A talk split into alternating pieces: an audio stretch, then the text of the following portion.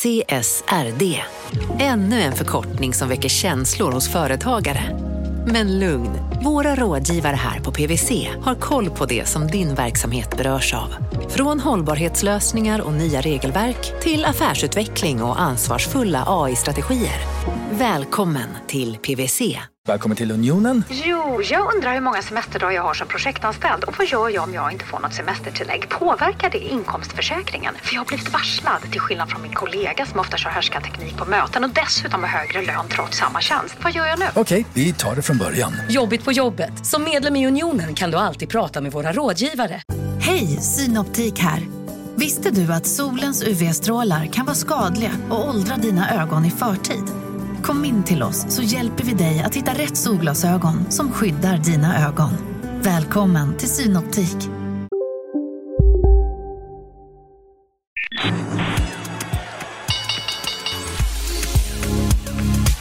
Det här är Affärsvärlden Magasin med Helene Rådstein.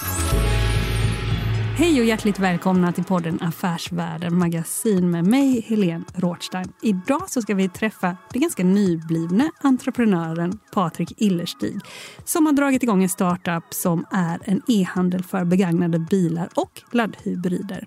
Bolaget heter Karla och eh, ni gick live i ja, bara för något halvår sedan. Välkommen hit! Tack snälla, kul att vara här. Mm. Nu sa jag att du är nybliven entreprenör, kan man väl säga? eller? Jo, men det kan man säga. För första gången riktig entreprenör. Jag har varit lite smygentreprenör tidigare, men nu Ja. har jag givit mig ut till fullo. Ja, kastat ut. Ja, precis så. Slängt mig ut från trygghet rakt i någonting jätteläskigt. Ja. Hur läskigt är det? Jätte. Men jättekul. Dalarna är fruktansvärt djupa, men topparna är oändligt höga. Ja. Du, eh, detta att du har, du har en ganska intressant bakgrund. Vi återkommer till den eh, alldeles strax. Men detta att ni fokuserar på begagnade bilar, elbilar och laddhybrider. Varför då? Ja, för mig har det varit viktigt att göra någonting som man kan stå för. Mm. Ehm, och jag tycker det är superkul att sälja bilar online. Om man ska kombinera de två ehm, så landar man lätt in i elbilar. Mm. Och eh, när man gör någonting så vill man gärna att det ska vara en stor marknad eh, som kanske inte är alldeles, alldeles för överetablerad just nu. Och elbilar började komma stort för 3-4 år sedan och det exploderar för varje år, ökar, ökar, ökar. Vilket gör att begagnatmarknaden för elbilar idag är ganska liten. Men den kommer ju vara marknaden om 10 år. Så därför ser vi att vi kan åka dit pucken är på väg så att säga. Men det, liksom, när man ska då sälja begagnade bilar, då måste man ju ha massa bilar. Kan du berätta Absolut. lite om hur ni har gjort? Absolut, och det, det som är så kul när man startar ett bolag är att man börjar med, med någon slags filosofi, i alla fall så har vi gjort. Eh, och sen vart det tar vägen, det förändras över tid. Så vårt, vårt mål är ju att fler ska kunna köpa eller köra en elbil. Eh, och då började vi precis som du var inne på med att sådär, det kan vara svårt att hitta en elbil och sen är det svårt att köpa en elbil. Och så inser man ju, precis som du gjorde, du var snabbare än vad vi var, att vi måste kunna köpa elbilar själva. Och så inser man att det finns ett jätteproblem också när man faktiskt har bil sen. Så vår, om, vårt mål är att fler ska kunna köra elbil men, men vår egentligen stora vision är att kunna hjälpa kunder tvärs alla de här faserna. Eh, så nu köper vi elbilar från eh, konsumenter, från företag, från bilhandlare, från auktioner, från bilvarumärken och ja, massa olika källor. Ja, det låter ju ganska... Det låter ju som att det där kostar lite grann. Hur har ni gjort? Ja, men vi, vi har haft turen att eh, få in jätteduktiga investerare. Eh, så några som heter Vostok New Ventures, eh, Luminar Ventures, Inbox Capital, eh, Sofie Stenbeck har en investeringsverksamhet som heter Max Ventures. Och ett antal andra. Ehm, och vi tror väl lite att det är en, en sån här möjlighet som ehm, man måste springa ganska eh, snabbt på. För den här marknaden kommer ju inte vara ny om två år. Så bra investerare i ryggen och sen är det upp till oss tror jag att bestämma själva hur ambitiösa vi kan vara. Så vi, jag tror vi faktiskt sätter våra gränser själva ganska mycket. Men detta då, för ni tog in, var det 105 miljoner eller någonting ganska nyligen? va? Utav- 105,7 precis. Ja. eh, eh, Och det kanske kommer behövas mer framöver, eller? Det kommer garanterat att behövas mer pengar. Ja. Men det låter också som ganska smarta pengar som ni har tagit in till exempel med VNV, alltså Per Brilliot och sådär. Tänkte ni så själva? Eller hur? eh, Ni var ute på en runda helt enkelt? Ja, vi, vi, vi lärde känna Per och VMV i maj förra året, för då gjorde vi en lite mindre runda. Eh, och sen eh, kom vi tillbaka några månader senare och hade en diskussion och då, jag tror de blev imponerade över hur snabbt vi hade sprungit. Och att vi faktiskt på ganska kort tid har fått ganska många nöjda kunder. Eh, för det är nog det som vi tror är den riktigt stora skillnaden vi kan göra. Tittar man på Trustpilot fr från olika bilhandlare eller bilverkstäder så kanske det inte är den kategorin där man har allra gladast kunder. Vi är helt besatta av att ha nöjda kunder. Så det tror jag gjorde, det fokuset och snabbheten vi har kunnat uppvisa tror jag gjorde att vi fick med eh, VNV. Och det ena brukar ofta leda till det andra. Eh, folk känner folk så vi, vi lyckades få ihop en bra total. Liksom. Marknaden sponsras av SPP, pensionsbolaget. Eh, förra gången pratade vi lite om ITP. Och som en kort repetition så, så var det ju 70-tal. Arbetsmarknadens parter bestämde att alla tjänstemän ska ha en tjänstepension. Man kom överens om vilka villkor som ska gälla i den här pensionen och så kallade man den för ITP. Så jobbar man idag som tjänsteman i ett företag med kollektivavtal, då har man förmodligen den här pensionen, ITP-pensionen. Eh, och det är ju så att man kan påverka eh, den här pensionen, hur den är placerad. Vart femte år så gör nämligen Collectum, som de heter, en enorm upphandling där olika pensionsbolag kan ansöka om att få förvalta eh, de här pensionerna. Och SPP är ett av bolagen som valdes ut i den senaste upphandlingen. Och sen kan du som pensionssparare välja eh, vilket av de här olika pensionsbolagen som, som då ska få ta hand om dina pengar. Och tanken med den här upphandlingen det är ju att liksom kvalitetssäkra de här olika alternativen eh, men också att förhandla fram stora rabatter så att pensionsspararna ska få ja, kunna spara pengar genom att avgifterna eh, som är så viktiga eh, blir eh, lägre. Och vill man välja någonting i ITP-systemet då finns det en relativt ny sajt som heter avtalat.se. Ehm, där kan man gå in och se hur sin ITP-pension är placerad. Jag gjorde det häromdagen faktiskt. Ehm, idén är att hälften av pengarna alltid ligger i något som kallas för traditionell försäkring. Det här gjorde vi ett avsnitt om i podden Kapitalet nyligen eh, som vi kallade världens bästa sparform. kan man lyssna på om man är intresserad. Eh, den andra halvan eh, den kan man också lägga i en traditionell försäkring eller så kan man placera det i något som kallas för fondförsäkring. Eh, SPP som sagt eh, var ju ett av de fåtal bolagen som valdes ut i den senaste upphandlingen och de finns med som alternativ både med en traditionell försäkring och med eh, fonder. Så det var en liten bakgrund till ITP-systemet. Vill man läsa mer om det här eller typ kolla hur ITP-pensionen är placerad, eh, kanske göra förändringar, då går man in på avtalat.se. Eh, men tack säger jag till SPP som vill göra oss människor mer medvetna om hur enormt viktig pensionen är för oss som en framtida lön, men också som en positiv kraft i samhället eh, och förstås för att ni möjliggör eh, den här podden Marknaden. Du lyssnar på Affärsvärlden Magasin med Helene Rådstein. Innan du började med detta, eller hur väcktes tanken? Men bakgrunden är väl att jag eh, tyvärr gammal managementkonsult i grunden mm. som, som sen slängdes in i något slags semi-entreprenörskap med Rocket Internet. Mm. Tre tyska galna bröder som kopierade eh, Ebay, som sålde de det till Ebay, kopierade Groupon, sålde till Groupon, kopierade Zappos, det blev Zalando och så skulle de sätta upp en de kom egentligen på att det är rätt smart att kopiera saker och göra det riktigt bra riktigt snabbt. Mm. Um, så då satte de upp en liten klonfabrik i, um, i Stockholm. Och jag och en annan kille som heter Jakob Wern skulle uh, egentligen ta koncept från USA och stoppa in dem i Norden. Mm. och ta nordiska koncept och försöka trycka ut i andra länder. Uh, så det var en sån liten örfil från att vara konsult in i liksom någon slags entreprenörskap. Mm. Um, det var jag ett kort tag. Mm. och sen, Hur länge? Det blev, vad blev det, nio, tio månader någonting. Ja, ja det är kort. Ja. Rude Awakening från Consulting. Ja. um, och då pratade jag med Kinnevik um, som var stor ägare i Rocket Internet då och hamnade på Sedon Group som det hette. Och där blev jag affärsutvecklingschef och uh, det var en kille som slutade som hade tittat lite, lite grann på att göra det, det Klarna gjorde för, för uh, CDON Group som det hette då, som Nelly, CDON och de här, um, ville vi göra själva. Mm. Uh, och jag tyckte det lät superspännande. Eh, Så då började jag göra det. På Qliro? På Qliro, precis. Så jag grundade det till, ja, inom den här koncernen och var vd för det i eh, knappt under fem år. Eh, superkul på så många sätt. Vi var 200 anställda, det hade precis gått break-even men det gnagde lite mig hela tiden att eh, låna ut pengar till folk faktiskt. Låna ut pengar, efter, och det är inte bara man lånar ut pengar utan det är ju också konsumentkrediter och sådär. Va, Ja. vad, vad var det som gnagde? Nej, men jag är uppvuxen med en ensamstående mamma på 90-talet eh, och jag kände inte riktigt att jag kan stå för att låna ut pengar till så höga räntor. Jag har inget problem och dömer ingen annan för vad de gör, om de lånar eller lånar ut. Men lärdomen blev nog lite att om man inte, riktigt, om man inte på riktigt kan älska och tro på det man gör så är det för mig i alla fall supersvårt att sälja det. Eh, om man inte kan sälja någonting då ska man inte vara ansvarig för det heller. Så jag, Men var det också att du såg också liksom beteendemönster? Alltså för, för många som är inom den branschen, de säger ju ofta så här, "Men vi hjälper ju folk faktiskt, att eh, vi möjliggör ju för människor att kunna köpa saker och sådär. Men var det någonting, eh, Nej men absolut, jag tror det är viktigt att komma tillbaka till hur, eh, hur eh, personligt styrt det där är. Hur man värderar saker, vad man värderar, om man kan titta på... Jag kanske har lite svårt att, att ibland att titta på en, en siffra och säga att den där siffran är vad den är. Om det är 0,1 procent så kan jag nog ofta falla tillbaka till att den där 0,1 procenten ändå är människor som får ett problem.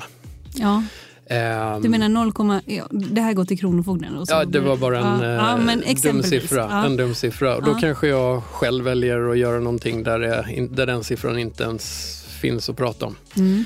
Ehm, men det återigen, det är väldigt personligt. Och Ja. jag tror poängen är, det handlar inte om kanske att det handlar om att man måste älska det man gör. Ja. Ja. Så. ja. Och, och, och då kände du att det här gnager lite grann? Det gnagde Men jättemycket. du hade också byggt, byggt upp det där Mm. och sen så bara, vad har jag byggt? Vad- har jag gjort? Nej, Nej men å, å andra sidan, det var ju också sådär... Eh, man, ma- och, och ens egna värderingar, hur de faktiskt också kan påverka till det positiva. Ja. Så. Men, men jag kände väl att tänk om man kunde få göra någonting där man kan eh, inte behöver liksom lägga band på sig utan Ja. kan springa hur fort man vill och Ja. prata om det hur mycket man vill Ja. och sälja hur mycket man vill. Och så. Ja, ösa. Ösa, precis. Ja. Mm.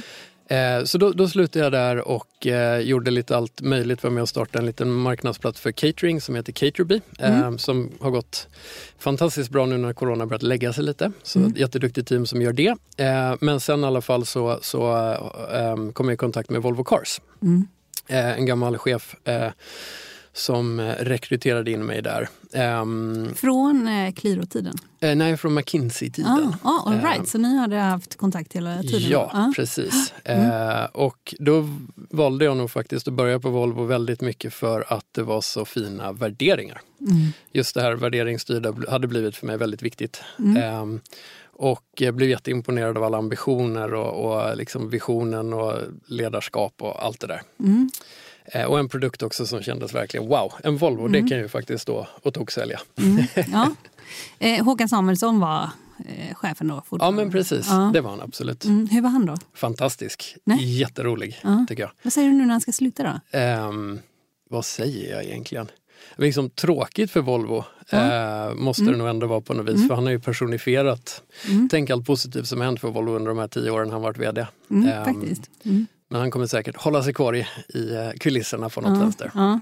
Och eh, då på Volvo Cars, Mm. då hade du hand om, eh, du skulle utveckla onlineförsäljningen, eller hur? Precis. Ja, Det, vi, det vi började göra var att fokusera på bilabonnemang som Mm. egentligen skulle vara då ett, dels ett sätt att kunna sälja direkt till konsumenter tillsammans med återförsäljare men ändå ha en egen kanal. Och ett sätt att sälja online Mm. Och sen också ett, ett nytt sätt att ha bil. Mm. Eh, Och detta då med onlineförsäljningen, det är väl hela, liksom hela bilbranschen har blivit lite fokuserad på att man ska få lite kontroll vem som är kunden, eller vad handlar det om? Nej men precis, och det finns nog många olika aspekter av det där. En del handlar väl om folk säger att ja, men titta Tesla visat att det går att sälja online. Eh, så det är Tesla som, som driver det här. Andra kanske säger att ehm, ja, titta på vilken kategori som helst så är det klart att kunder vill kunna köpa saker online eh, och offline. Och andra kanske kommer mer ur ett liksom industriellt perspektiv och säger att ehm, eh, varför ska man kunna köpa en, en, en bil av exakt samma modell för 100 000 kronor mindre hos handlare A istället för hos handlare B? Det vill säga vi borde kanske kunna kontrollera våra priser lite bättre. Mm. Och eh, på samma sätt så pratar väldigt många om det här, vem, vem äger kunden?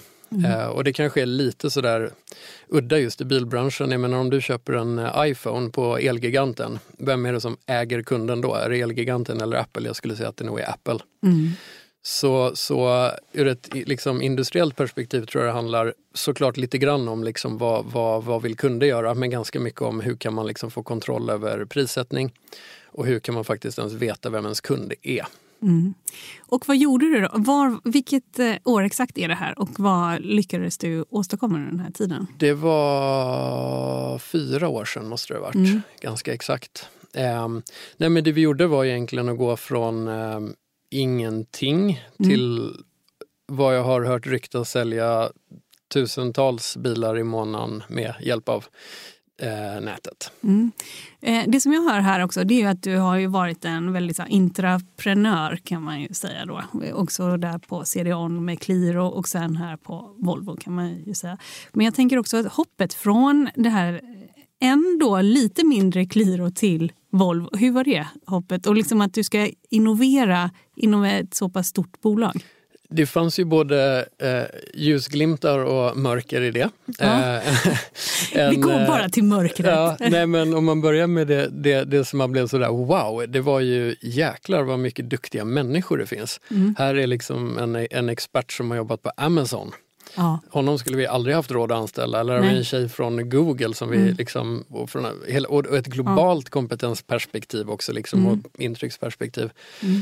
Sen är det klart det svåra är äh, att, att gå från att vara kanske en matris där man har äh, liksom länder och man har funktioner till och så kommer någon sån här online-tomte från Stockholm och säger att äh, hej hej, till Torslanda. Nu, nu ska vi sälja till bilar Torslanda. online. Ja. så, ja. så jag tror det är, väl, det är väl många branscher, man tittar på H&M. Jag brukar ta H&M som ett intressant exempel. att ja. man, de, de problemen eller utmaningarna H&M haft till exempel att ställa om till att sälja både online och fysiskt, då äger man ändå också sitt, sitt återförsäljarnätverk så att säga. Mm. Att, eh, och använder liksom ett IT-system kanske mm. globalt. Mm. Eh, det vet jag inte om de gör. Men, så. men, men eh, ett företag som Volvo då, eller Volkswagen eller vad det nu är som har liksom tusentals återförsäljare i alla länder man kan tänka sig. Och många av de återförsäljarna jobbar med jättemånga olika varumärken. Eh, och då komma och säga att hej, nu ska vi göra så här. Det är klart att där någonstans börjar komplexiteten. Mm. Och, och, en frustration eller, för att det är så stort? eller? Ja, frustration. Ja, men jag, jag är väl en sån som blir lite frustrerad och sen vill jag lösa problem. Mm. Um, mm. Och uh, det är klart att det, det går lättare att lösa problem ibland när det, det går snabbare att lösa problem när det är lite mindre setting. Vi eh, nästan alla, du är ganska ensam om att köra online eller utveckla onlineförsäljning för ett bilföretag. När vi som inte har sysslat med det, vad är den stora svårigheten? Alltså för att på, på sikt då så hoppar man ju över ett led kanske då, återförsäljarledet, eller? Tror du det kommer hända? Nej, jag tror det handlar om att omdefiniera roller. Uh -huh. eh, bilar, visst man kan göra en en NFT-bil som man kan köpa, eh, liksom ha i någon wallet någonstans. Ja. Men en bil är ju rätt fysisk. Du måste lämna över bilen, du måste kunna serva bilen. Mm. Jättemånga vill ju faktiskt titta på bilen. Mm. Eh, Plus att det är roligt att vara på sådana ställen. Lite. Ja, det, det, är rätt roligt ofta när man väl är där. Sen kan ja. det lite jobbigt tycker jag själv privat eller ja. personligt att ja. åka dit.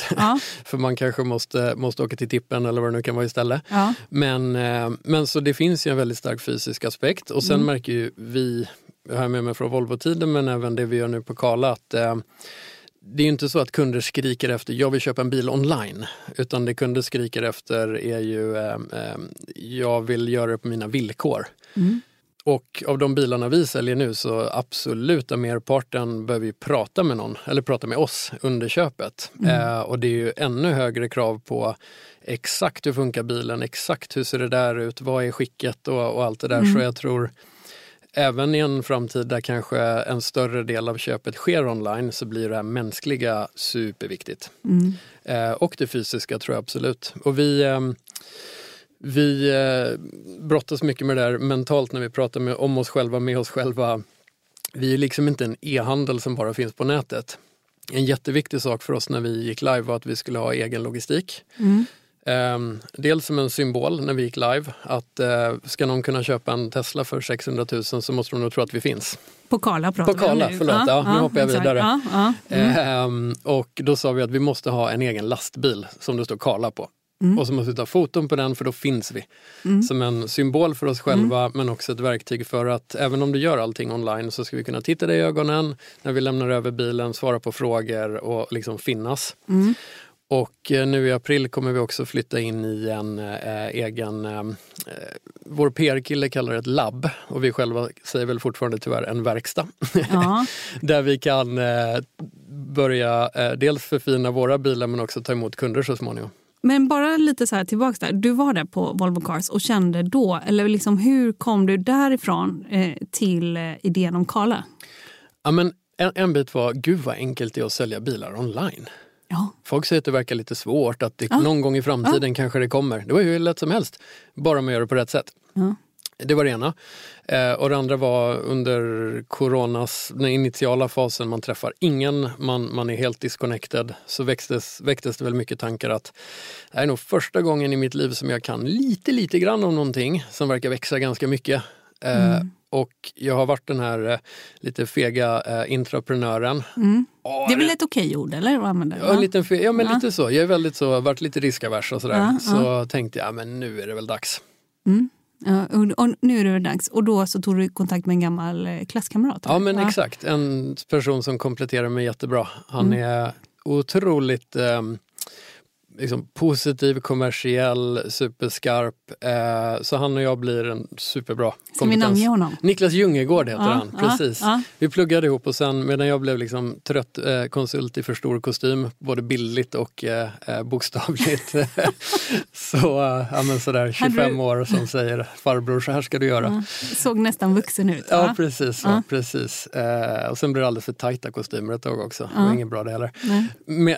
Äh, Niklas istället blev entreprenör och höll på med, med edtech väldigt mycket. Mm. Så vi är, vi är sådana där som när vi har träffats på middagar och fester och allt vad det är så har vi all, pratat alldeles för länge med varandra hela tiden Mm. tills någons fru kommer och drar i någon. Ehm, och så träffades vi och han var precis liksom på väg ut ur det han hade gjort.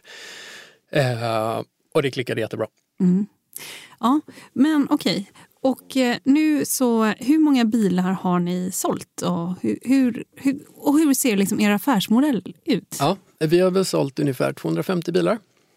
Ehm, och affärsmodellen just nu är egentligen att vi köper in bilar. Ehm, vi gör batteritester på alla elbilar. För det är väldigt många som undrar, är det lika dåligt batteri på en gammal elbil som det är på en gammal iPhone? Ja. Och så är oftast inte fallet. Inte? Nej, så är det inte. Eller generellt sett inte. Får jag bara fråga Ja, om batterier? Man har ju ibland lyft eh, bilbatteri. Det är Ja. så fruktansvärt tungt Ja. ju. Hur är det med... Nej, och lyfta ett elbils, eh, alltså högspänningsbatteri, då får, man nog vara, då får vi vara ett par stycken. Ja. Så det vi gör är att koppla in istället en mjukvara i bilen. Ehm, och så måste vi just nu köra bilen en viss sträcka för att se hur mycket energi fick vi ut mot hur mycket borde vi ha fått ut. Ehm, och då får man en procentsats. Ehm, och det är en sån här lite skräckblandad eh, förtjusning-grej. Vi, I början så köpte vi, våra första bilar vi köpte var 15 stycken Nissan Leaf från 2018. Och lite fördomsfullt tänkte man kanske då att det där kan ju inte vara så bra. Första testet visade 86 procent tror jag. De var så här, oh, hoppas det inte blir lägre. Och sen var det 90, 92. Sådär. Det, de håller bättre än vad man tror de där batterierna. Ja, är det så? Ja. Mm. För det brukar vara då. Men då har ni sålt 250 bilar. På hur lång tid då? Ja, men vi smygstartade ju lite i juni kan man säga. Ehm, och den riktiga stora lanseringen blev i, eh, i eh, ehm, oktober. Men hur kan ni ändå sälja så många bilar på så kort tid? För att vi eh, springer ganska fort. Men eh, mer konkret, alltså hur har ni fått tag på kunder och bil? Alltså hur... Bilarna nu ehm, För, för, för de köper ni på Blocket och så vidare? Ja, precis. ja, och sen just nu har vi främst använt oss av eh, Blocket som en försäljningskanal också, en marknadsföringskanal rättare sagt. ah, För det finns ju. Eh, Ja. och en av våra investerare var med och grundade mm, eh, 30.se för länge sedan. ja. Och eh, lyfte ganska mycket likheter mellan hur det var med vitvaror då Mm. och bilar nu.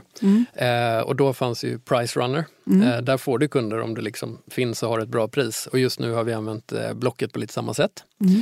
Sen eh, under våren nu, i takt med att vi bygger upp vårt lager, Mm. eh, så kommer vi börja marknadsföra oss mycket mer direkt mot konsument så att säga. Ja, alltså det kan dyka upp på ens Insta-konto eller någonting. Ja, precis så. Ja. Precis så. Ja, okej. Eh, Men eh, så då har ni köpt de här bilarna. För det som du sa nu, så här, nu pratas det jättemycket om eh, nya elbilar och så. Men det som du var inne på var ju så här, det finns inte så många begagnade bilar, elbilar hittills. Men ni har ändå lyckats hitta ett par. Är det bara i Sverige eller hittar ni också? Ja, bara i Sverige Ja. just nu.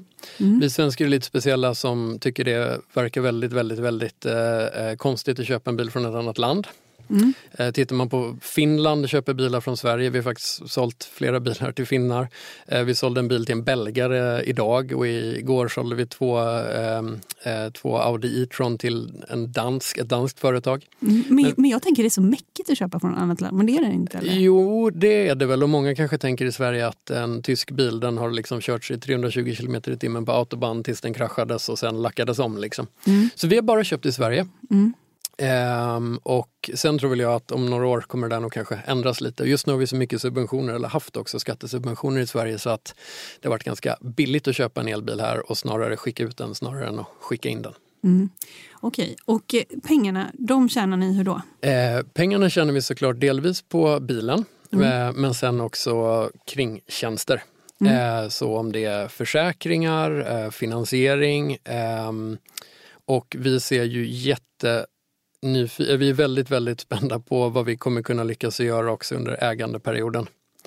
När vi, när vi säljer en bil till någon som vi vet den här kommer nog behöva göra en service på om ett år. Mm. När vi faktiskt etablerar oss i den fysiska världen med verkstäder och så vidare, varför ska vi inte kunna erbjuda en, en mycket bättre kundupplevelse även där?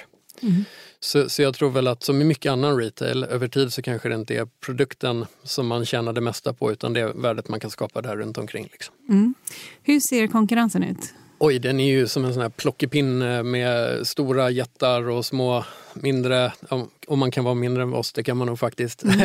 Så det är, var börjar konkurrensen? Är, är åka buss är liksom en typ av konkurrens. Vi har bil, biltillverkare som å ena sidan eh, säljer bilar till sina återförsäljare och å andra sidan ska göra, sälja själva. Eh, Vi har såklart andra bilåterförsäljare.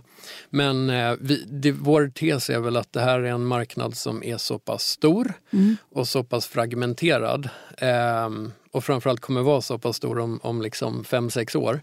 Så att lyckas vi ta en liten andel av det så är det tillräckligt stort. Och det är inte heller en marknad som eh, sociala medier där det finns en spelare. Eh, I de flesta länder i Europa det är svårt att hitta någon aktör som har mer än liksom 2-3 procent av marknaden. Så, så det finns liksom utrymme för flera. Eh, har, ni någon gång, har du någon plan på att eh, på sikt börsnotera er? Nej, det har vi inte ens tänkt tanken på faktiskt. Nej, ni har precis eh, kommit igång. Ja, precis. Och en anledning varför man kanske går till att starta något eget är väl eh, att få frihet också. Mm. Och det vet väl alla som har varit på börsen att det kanske inte är det som är, kännetecknar ett börsbolag, att man har frihet och, och få utlopp för allt det man vill göra. Eh, marknaden sponsras av Karla. Eh, vi pratar ju en hel del om bilar här- på kontoret. Eh, karla har ju skapat, skulle jag säga, det som är standarden för hur man idag köper och säljer bilar på nätet. Kort bakgrund bara. Karla säljer och leasar begagnade elbilar och laddhybrider på karla.se. Alltså en helt digital upplevelse. Och man har gjort det här med ett nästan maniskt fokus på vad en bilköpare faktiskt behöver. Jag gjorde ju en intervju med en av grundarna, Patrik Illerstig, i marknaden här eh, ganska nyligen, eh, daterad 25 mars, om man vill lyssna på den. Eh, men där berättar han hur de kom in i det här lite från vänster för att försöka uppfinna hela den här liksom bilköpupplevelsen från början. Och de har idag, vilket är rätt otroligt, 4,8 i betyg eh, på Trustpilot. Jag, jag har sett många företagssidor på Trustpilot, men det här är nog bland eh, det bästa jag någonsin sett faktiskt. Man kan sälja bilen till Karla också. Eh, då går man in på karla.se, delar lite info om bilen, sen får man en gratis värdering och ett bud. De hämtar bilen helt gratis i hela Sverige och så har man pengarna på kontot i samma stund som de hämtar bilen. Det är grymt. Eh, så ska du köpa en ny bil eller sälja din gamla, eller båda delar för den delen, gå in på karla.se och eh, kolla. Alltså karla.se och Karla stavas med C. Tack så mycket till Karla.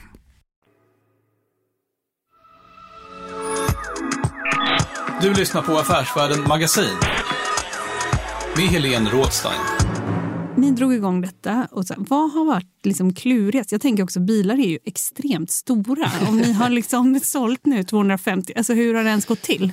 Ja, men det är en jätterolig, eller inte rolig fråga. Det var en bra fråga Ja. med vad jag tyckte var ett roligt svar. Eh, du kan gissa då, vi, vi gick live och, och så slår vi på liksom sajten och så kommer in en order som ska le- levereras till Gotland såklart. Mm. Eh, med vår tjusiga leveransfordon då och den här kunden frågade, ehm, jag antar att jag ska komma till Nynäshamn. Och vi var liksom, ja det vore ju rätt smidigt men nej, nu har vi ju sagt att det här med kundnöjdhet, vi tycker det är lite viktigt liksom. Så, så då, vi hade precis anställt en kille som heter Axel som börjar som eh, ansvarig för all operations eh, dagen innan det här.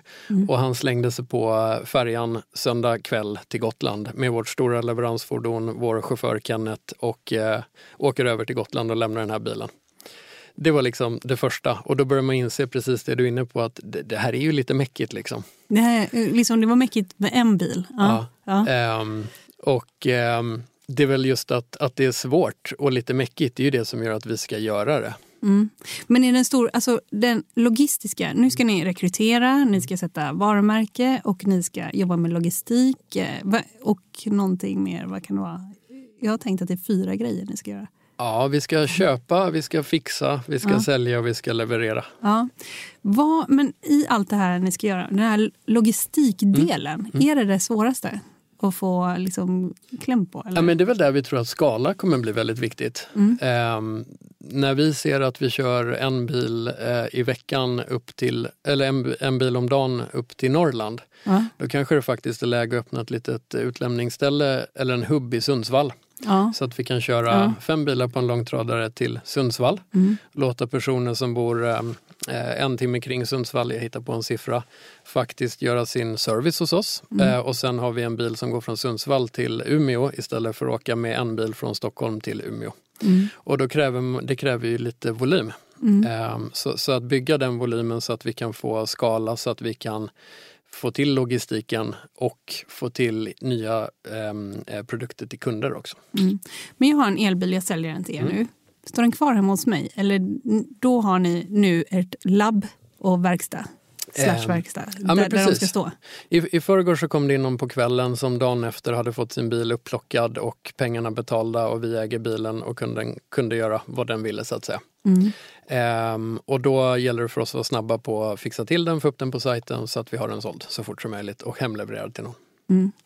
Eh, och planen på sikt att rulla ut här då, ut i Europa, eller vad, vad, vad är det? Ja, men plan, det finns väl två dimensioner på tillväxten. Det ena är att vi vill eh, även titta på, på ehm, att kunna leasa ut eller abonnera ut eh, nyare bilar. Mm. Eh, vi vill göra just det här att, att etablera det här, både logistik men också servicenätverket. Mm. Och vi vill såklart växa bara grundvolymen. Mm. Det är det ena och sen det andra är såklart att gå in i nya länder. Och vilka marknader tittar ni på då? Ehm, ja, men- Norge? Norge, ja, men det, det måste man ju säga att man tittar på, annars Ja. vore det lite konstigt. Ja. Ehm, ehm, så, så det är väl en blandning av storlek på marknaden idag och där är Norge jättestort. Mm. Eh, Är de Storlek, störst i världen? det ska jag Alls- låta vara osagt. Ja, Eh, Men vågar Tesla jag. hade ju ganska länge ett, eh, de hade Americas, Asia och Norway och Ja. Europe som affärsområden. Ja. Också för att det har varit så subventionerat. Ja, förlåt, s- säg vidare. Ja. Nej men precis, storleken idag, storleken imorgon och sen är det klart man också tittar på konkurrensbilden. ehm, hur, vad finns på marknaden i övrigt? Och eh, jag tror vi har jättegoda möjligheter. Om man, om man tittar på storlek och, och mognadsgrad idag så ligger ju alla nordiska länderna långt fram. Mm. Så, så det är väl ett väldigt naturligt så första steg. Mm. Om man då ska köpa en begagnad elbil, hur skiljer det sig från att köpa en begagnad, ska man säga, vanlig, traditionell bil? Nej men det är klart, eh, eh, batteriet är, är viktigt att förstå. Det finns mycket ny teknik. Sen, sen ska man inte sticka under stol med att de begagnade elbilarna som finns idag, det är ju inte lika stort utbud. Nej. Så eh, att hitta rätt, liksom, det kan vara lite knivigt. Eh, vilken modell passar mig? Hur långt kommer jag på den bilen? Mm. När jag vill ha en SUV, kommer det bättre SUVar om ett halvår eller ett år? Ska jag Mm. vänta? Så det finns nog väldigt, väldigt mycket mer frågetecken Mm. ehm, k- kring bilen och modeller och behov och, och användningsområden och allt sånt där. Och det är jättekul tycker vi, för ju mer problem det finns att lösa, desto mer kan man ju göra någon en tjänst. Man ser också en prispress på nya elbilar eh, som kommer in och det kommer in nya märken från Kina och sådär. Eh, hur eh, den prispressen kontra priset på eh, begagnade bilar, hur, hur tänker du kring det? Ja, men just nu är det en jättemärklig situation där det, där det byggs kanske då 15 till 20 procent för lite nya bilar. Vilket gör att nybilspriserna hålls uppe. Mm. Samtidigt så finns det mycket subventioner på, på elbilar i de flesta länder så att då sjunker de priserna. Ehm, och dessutom måste ju alla biltillverkare ha en viss eh, CO2-nivå i sin portfölj för att undvika böter. Mm. Så, så där finns det ju en dynamik eh, som gör att priserna går neråt. Men, men det här med bristen på bilar har gjort också att andrahandsvärdet på bilar generellt är skyhögt. Mm. Eh, det kan ju kosta mer att köpa en sex månader begagnad Tesla än att köpa en ny för att du slipper vänta på den. Så, så just nu är ju begagnatpriserna på någon slags all time high. Mm elbilsmarknaden, den måste du ha haft koll på ganska bra. Eller du har koll på den? eller? Ja, börjar lite ha koll. Ja, det måste du väl eh, Men jag bara tänker på din bakgrund så, mm. från Volvo här. Det som slog mig när jag tittade lite på Volvo Cars här, det var att de eh, verkar legat efter vad gäller nya elbilar. Nu har de snart två, eller de har två modeller. Mm. Också ganska dyra om man jämför med andra. Mm. Eh, kan du säga något om, om det? Är det rätt uppfattat att de ligger efter? Eh, det är väl rätt uppfattat att de har en låg andel av sin försäljning som är rena elbilar. Ja, och mycket är hybrid. Jättemycket ja. hybrider. Ja. Nej, men jag, jag tror att eh, för alla företag är det väl alltid svårt att göra för många saker samtidigt. Mm. Eh, och Volvo är ett ganska litet företag om man jämför med Volkswagen eller så vidare. Mm. Så det är kanske ännu svårare att göra jättemånga saker samtidigt. Och det man gjorde väldigt, väldigt bra eh, var ju först att bygga SUVar, XC90, XC60 som liksom räddade Volvo på något vis. Mm. Och sen var man jätteduktig på att bygga laddhybridbilar. Mm. Eh, och hade man inte varit så duktig på det då kanske man hade börjat med rena elbilar lite, lite tidigare. Ja, jag fattar att man var duktig på det. Ja, näst, ja okej. Mm. Ehm, och då säger jag var duktig och det är inte jag rätt person att bedöma men om man tittar på, på, på siffror så har mm. andelen laddbara bilar varit jättehögt. Så, mm. så tittar man på olika rankningar kring vilka biltillverkare har lägst CO2 i sina portföljer etc så har ju Volvo legat väldigt, väldigt bra till tack ja. vare sina laddhybrider. Ja. Um, men, men att det kommer en stenhård push nu på, på elbilar från Volvo är ju klart och det ska bli så spännande att se nya XC90 som kommer och se om det nästa XC90 blir det den som på nytt liksom tar Volvo till nästa nivå. Vad tror du? Ja men det tror jag faktiskt. För jag tror, tror man, ja, men, ja. man älskar ju XC90 på Volvo och man mm. är stolt och det, mm. man tjänar mycket pengar på dem. Mm. Eh, så, så jag tippar på att man, det är nog rätt viktigt och det tror jag man tar på fullaste allvar. Mm. Du sa innan att eh, det kan vara ganska djupa dalar när man är entreprenör. kan du inte berätta om någon lite djup dal som du har varit inne i? Jo men, men ehm, nu, nu, gör ju vi det vi gör nu där vi köper bilar, äger bilar, fixar bilar. Men sanningen är faktiskt när, vi, när jag sa upp mig från Volvo så var Niklas och min tanke att vi skulle bygga en marknadsplats, en förmedlare. Mm. Och, ehm, för då hade jag hållit på med Qliro, det var massa FI och balansräkning och mm. Care by Volvo var också, vi ägde massa bilar, det var jättekrångligt och stora balansräkningar. Så, så hörde man massa investerare som sa asset light, det lät ju superspännande. Så då sa vi att nej, men låt oss göra den här magiska kundupplevelsen men vi gör inte så mycket av grovgörat, vi gör det mer digitalt. Mm. Eh, så vi, vi hade signat upp så vi jobbade med vi kunde förmedla, och, och eh, förmedla bilar från 30-35 elbilsvarumärken, eller 30-35 märken. Eh, och eh, problemet var bara att för varje möte vi hade med verkligheten så försvann all den där kundmagin. Ja. Vi får inte leverera bilar hem till kunder för säljaren måste gå igenom bilen för annars får vi ingen bonus från vår återförsäljare eller från vårt uh, bilvarumärke. Mm. Vi kan inte garantera att vi svarar inom så och så lång tid. Vi kan inte visa de här priserna online. Så uh, egentligen sanningen är att från uh, augusti för förra året eh, ungefär tio månader så jobbade vi på en idé som vi egentligen nog inte riktigt trodde på. Mm. Och den känslan av att inte tro på det man gör, mm. att innerligt tro på det man gör, det var jobbigt. Mm. Någon, när man knappt orkar gå ur bilen och sitter kvar och lyssnar på musik och bara stirrar. lyssnar på The Weeknds deppiga låtar. Mm. ja, ja.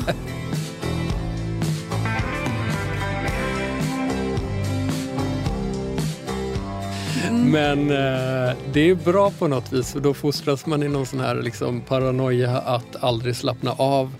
Det, det, finns liksom en tjur kring nästa hörn också. Det är bara att liksom köra på, köra på, köra på. Så har man haft det riktigt knivigt, då, då känns ju det mesta sen också ganska mycket enklare. Mm. Och det är så fantastiskt att känna när det funkar. Mm.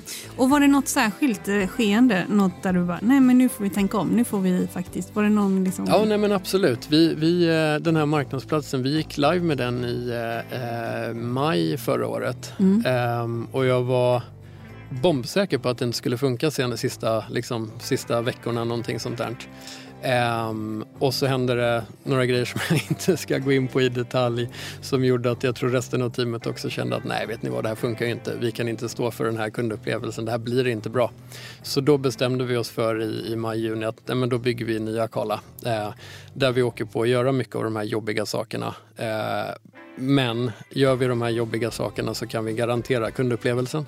Mm. Eller då kan vi inte skylla på någon annan än oss själva. Mm. Och det är, det är befriande att, att inte ha några ursäkter. Mm. Vi har inga ursäkter. Det är upp till oss att fixa det. Mm. Eh, och den känslan är magisk. Det ska bli väldigt kul att följa. Om, eh, du är välkommen hit om ett år igen. ja, tack. Ja, du, eh, och, eh, Sitter skallig med gråa hår. Vad hoppas du ska ha hänt då?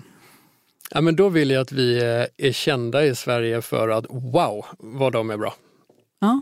Då vill jag kunna sitta på en middag och, och någon berättar att eh, jag har faktiskt köpt en bil från er, det var så bra. Mm. Det, vill, det är den viktigaste för mig. Mm. Jag säger tack till dig Patrik Illerstig som är vd för Karla. Tack för att du var med i podden Affärsvärlden Magasin. Tack snälla. Och du har lyssnat på podden Affärsvärlden Magasin med mig, Helene Rådstein. Mer information om affärsvärldens journalistik det hittar du på affärsvärlden.se. Den här podden den är tillbaka om en vecka. Håll ut. Hej då!